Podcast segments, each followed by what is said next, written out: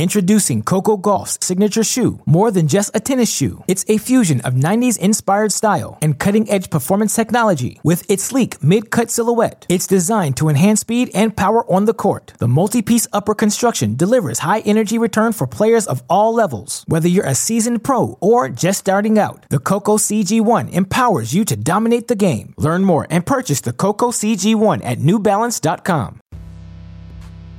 Welcome to Three, a show about Federer, Nadal, and Djokovic, and part of the Tennis Channel podcast network. I'm Gill Gross with Joel Drucker and Amy Lundy. Novak Djokovic has given his first interview since the saga in Australia, just ahead of his return to the tennis court in 2022, which will occur in Dubai. And uh, lots to unpack uh, out of this BBC exclusive. But I think the big headline, the one kind of moment that has been distributed and picked up on is when Novak was asked, Are you willing to sacrifice becoming the greatest player of all time uh, for this decision to not take the vaccine? Djokovic answered in the affirmative. Yes, I am. Uh, I mean, Amy, what is your level of of surprise at that? Am I surprised? No, it's just that this was deeply mysterious to me. I did not know ultimately where he stood on this. And I've been thinking about it for about a year. What was more important to Novak? These convictions that he had around this libertarian concept of I say what I put in my body, or was winning and and achieving and and success within the sport that means so much to him which of those two things was more important? And i honestly did not know. I mean sometimes i have a feeling about something and i remember when we talked about this last october when it might be on the horizon i just couldn't get a handle on the answer. Well now we know and it feels good. It feels good to know um, that being said, um, I'm sure that we all have, you know, differing feelings about what that looks like in his career. Well, I've actually had friends reach out to me after Nadal won the Australian Open, a lot of casual, non tennis insider friends. And they say, oh, well, now Novak's gonna gonna take the shot, right? He surely he sees this and it's gonna entice him to take the vaccine.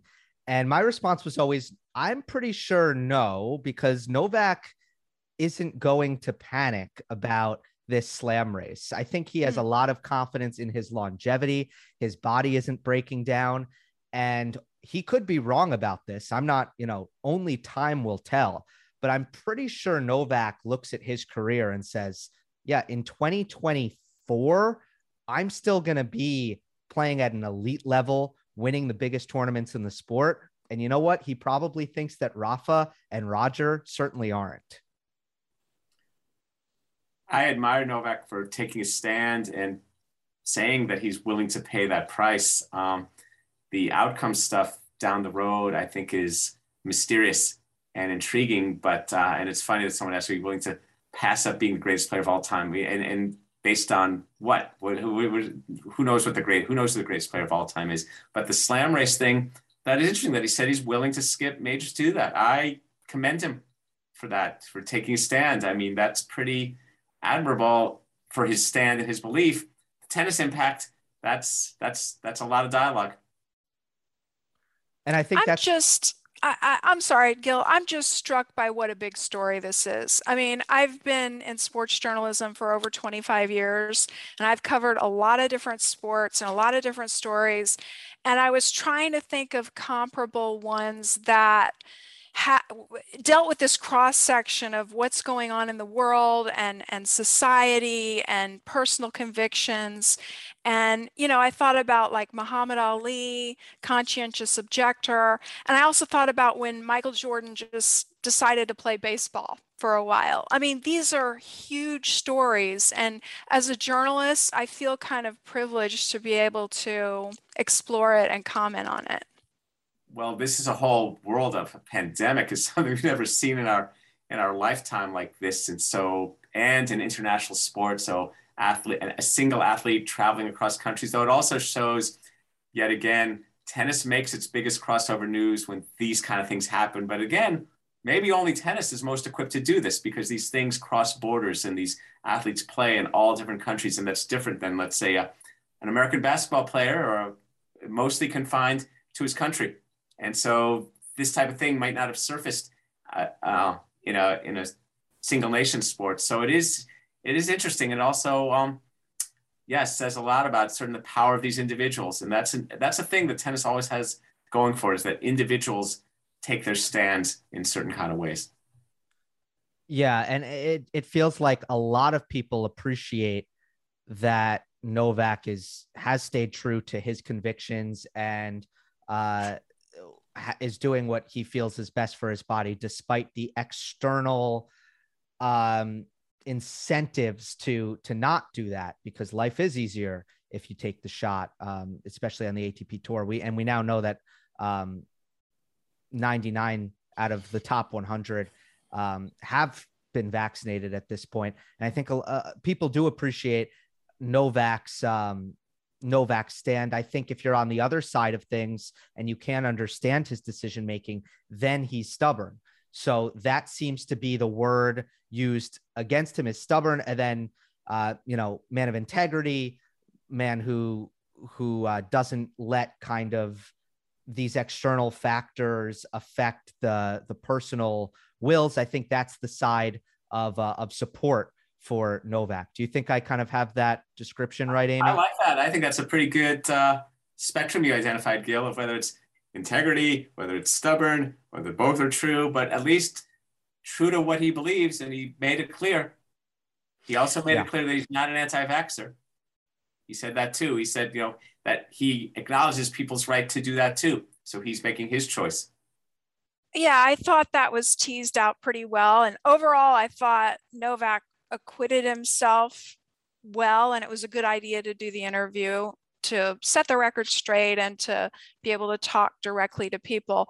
I thought the interviewer did a really nice job, and the piece that is sort of still hanging out there that I think a lot of people are struggling struggling with and the interviewer hit on it it's the common good piece if you believe that taking the vaccine helps the world and is better for the common good, then you're more apt to take it. It seems like Novak is saying that he needs more information on that or he's not sure about that. He, he couldn't quite bring across, you know, how he squares with that common good aspect versus the individual. So Reg gets to the core of a lot of the tennis and democracy dilemma of self and society and what he chooses to do with his body. But the fact that he's willing to pay the price for it, I, I tip my hat to him for that. I admire that. Yeah, I, I agree. Um, Novak explained uh, why he didn't take the vaccine in a in the sense that uh, and I think we actually were spot on when when we at first discussed Novak's vaccine hesitancy. I think we kind of theorized that this is someone who is intensely particular about what he puts in his body. And indeed, Novak brought that up when discussing his decision making process and ultimately uh, said, Look, I am fearful of the potential negative side effects. This isn't about, I don't think it's effective this uh, against COVID. This isn't about any of that. It's about I am afraid of what might happen long term and short term, and actually framed it as a tennis thing as well, which I found interesting. Well, it's interesting when the guy who is fully vaccinated just tore through the Australian Open and held up really well despite being older. So maybe if Novak, I mean, this is just hypothetical, but maybe if he's on a journey toward acceptance of the vax, this vaccine, maybe that will be one small thing in its favor. You know that that Rafa and other athletes have done it and they seem to be okay. But that being said, you know, like I understand on some level. I, I do understand. My mom reminded me last night when we were talking that there was a drug back in the 1960s and 70s that was given to pregnant women for morning sickness. And it turned out that it caused birth defects. Mm-hmm. And, you know, it was drug that was prescribed. Doctors gave it to you. There was this trust there. But it took about a decade for us to figure out that that wasn't a good idea. Thank God we know more now than we did then. But for people who are vaccine hesitant, um, let's just say that there are some things that I can relate to. Now, for me, ultimately, I think the data shows us that COVID itself is uh, a big concern, and so is long COVID. And so, for me personally, I'll just go ahead and say I made the choice, even though it was a difficult one, to become fully vaccinated. Keep an open mind and that he would, you know, continue to kind of monitor the information available my feeling is that, like you just described, Amy, when new information comes out about a drug that has been out for over a year or a vaccine that's been out over a year and has been analyzed and explained and all that information, if any groundbreaking information comes out in the future, it's probably not going to be good news, right? Uh, so, uh, is that is that are we willing to say that? I, I mean, it's, that's I don't know that's necessarily true. I don't. I mean, well, look, no look, news, no news is good news. Is kind of where I'm coming no, from. No, right? see, okay, no, I'm gonna I'm gonna look at the the world of announcements again. I'm not a scientist, yeah. but there might be some other things that we're gonna learn. There are gonna be some more things about from from what's learned from these variants, from what's learned from being vaccinated, from what's learned from booster shots, from what's learned about the efficacy, from what might be a need for a fourth shot. Um, a whole bunch of things that we're learning. I mean, I mean, imagine being a scientist now in this world of of researching this stuff and understanding this stuff and who gets affected and who's more likely to get long COVID and what what how are your antibodies if you've already had it? What if you've had it twice, as Novak has? Does twice confer you more immunity than Rafa had it once? What if what if we get COVID a third time? Is a third time the anti-charm? So I think there's a whole okay. it's good and bad. There's lots of things there's lots of things that are going to be learned. And, and I think uh, at the same time, I think Novak has some pretty operating system set beliefs on this. I appreciate that he wants to stay open, but I think open doesn't mean like on second thought, I think I'll take it. It's more like on second thought, I'll think more about maybe taking it. I just, I guess, and Joel, you might be right, and I might be wrong on this. I'm, I'm not imagining the, the breakthrough that will occur that is going to make Novak change his mind in the near future. I'm not. That's a different that. question than if news comes out of it, whether it's good or bad. If you're only looking at from a from a, I want to see Novak. If your only question is when do I get to see Novak play at a Grand Slam next, that's the, that's that's the that's what the that's okay. a certain kind of question. The broader question about what we learn from news about this stuff and what Novak learns, I guess we'll see. We'll see, and we'll see how these events and uh, and which events he might need to he might end up skipping on his path to which events he can end up playing. I mean, it is going to be one remarkable calendar for him in 2022.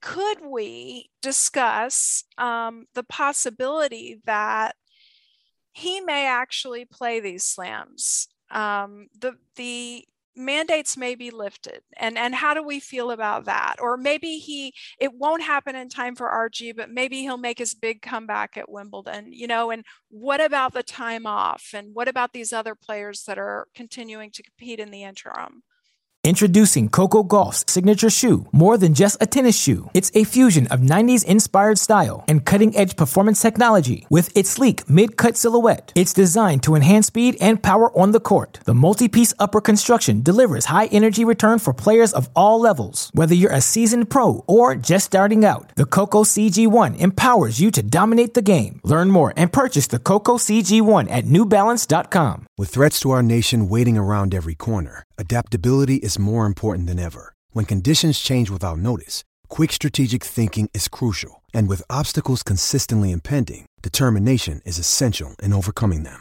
It's this willingness, decisiveness, and resilience that sets Marines apart. With our fighting spirit, we don't just fight battles, we win them. Marines are the constant our nation counts on to fight the unknown. And through adaptable problem solving, we do just that. Learn more at marines.com. Well, right, the tennis implications. That's that's the really interesting part looking ahead. I mean, where does he play? Where does he not play? Is he playing this event this week? What about that event next week? He's going to be playing in Dubai soon, but it doesn't appear that he's going to be able to play in Indian Wells and I don't and Miami also. So then you go to Europe again, again, how he how he manages his calendar and his timing around all these uh, protocols will be interesting, right? What changes for better or worse in other countries? Is there a variant? Is there a surge? Is it lower? Do, do, do rules change? That's really interesting. Interestingly, Gill, I read something that Monte Carlo has this strict, strict, strict, strict, you must be vaxxed. Novak lives there. I mean, a lot of his year or whatever, yeah. part-time resident. Um, for him, and, and he practices there all the time. For him not to be able to play in that tournament would be pretty tough. Yeah, you can't even play in the local club tournaments.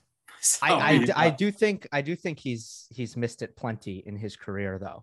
I don't think okay. it's one of the I don't think it's one of the stops that he's like always at um, because it's it's also the the only 1000 event that's not mandatory. But but that I think that's interesting. I'd I'd love to know why that is because you're right, Amy. It would make sense that he would always play that.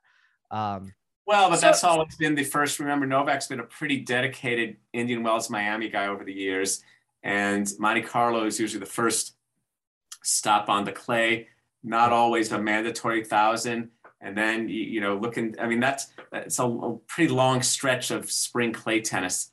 So it's sometimes not always worth playing.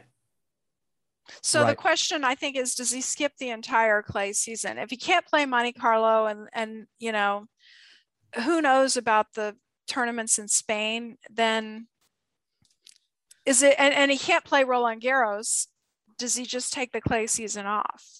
Maybe he does. I, I, think it's helpful. I mean, in general, I think it is helpful to get out there and you want to feel like you're training for something, even if it's not for a slam. Uh, I did, I did think it was, it was great to hear why Novak says that he still plays, right? He said, it's my connection to the child.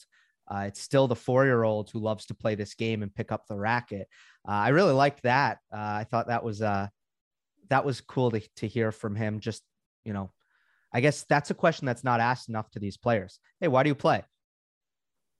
Yeah, and Medvedev that came up very in a relevant way with the Medvedev post Australian press conference where he said, I'm not going to play for this reason anymore. I'm going to play for this reason. Now, of course, that could be in the heat of the moment, and it was. But you know, I I'm glad you picked up on that, Gill, because I was thinking about it at like 5:30 this morning, thinking, basically, with what Novak has said in this interview, he doesn't play for the money or for the success or for the records or any of that. The reason that he plays is because of his passion for the game.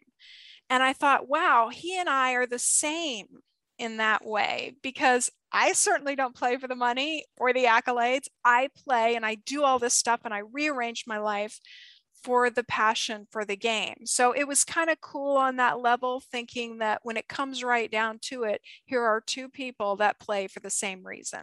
Well, and I think it's interesting the journey of the pro tennis player. I mean, I think there's the there's the ascending when they're a junior and getting good and enjoying it, and then there's kind of they enter into the the outcome based world of accomplishments and getting things done. And it's like, look, Novak has a he has at least 20 trophies that give validation to him playing for the passion. So when you've accrued that many results, it's funny. It's just funny the language of tennis. It's like when someone well, he's reached a stage where he doesn't have to prove anything anymore. Well, what do you have to prove in the first place? What do we have to prove? What does anyone have to prove to anyone? All this language that enters the world and playing for the pure love of it and and I don't I'm just for me I'm just playing for me well who were you playing for anyway I mean there's just all this kind of I think it's a lot of this crap some of this language that gets kind of tossed. It's like being at a White House press conference. I mean, it's just kind of language. Yeah. But he, well, yeah, he sure, and I, and I hope I hope he does. But he's also got his integrity about his body and what he believes keeps him healthy and how he's gonna how he's gonna manage that. I don't know. I hope he's playing practice sets. Yeah. Well, uh, by the way, my follow up. Hmm? My follow up to Novak would be: Did that change? Because he certainly needed to provide for his family at the beginning of his career and the money was very important And he's talked about how he couldn't fail so i think he would say yeah it's changed because i've achieved all these things and now that doesn't matter my family's set for life. I'm set for life. So now it's different. Um, so that would be a, an interesting follow up. Um, in terms of the long term kind of tournament schedule, I think what's important here is exactly what I just said the long term COVID restriction trends. And we all hope so deeply that the res- the worst of restrictions are behind us, the worst of the virus is behind us, and that I'm talking two in you know in a year from now, two years from now, three years from now, it's all going to be going the the direction that we want it to be going, which is easing of of the restrictions based on on the way the virus is acting. You know, in the short term, it might be kind of crazy. It might be like okay, what's happening this week? What's happening next week? Uh, what's going on with Roland Garros? What's going? But I think it's you know the hope is that next year, the year after, that's when we won't be concerned with this. But if if long term it doesn't go away, that's where it could hinder literally the trajectory of the rest of Novak's career, and that's the distinction. Well, and remember, when you're number one, you don't just get to park. It's not a parking space you just get to sit there and be number one. I mean, lots. It's it's a never-ending escalator, and people I don't are think, moving. I don't it. think. Uh, does he care about being number one anymore? I don't think. No, so. I don't. I'm not talking about being number one. I'm talking about winning slams. I'm talking. I mean, I'm talking about skill. Your skill. Your skill. Your your competitive distinction doesn't just sit there like a parking space wedge number one, whether it's the 20 slam champ guy, because other people are, are improving.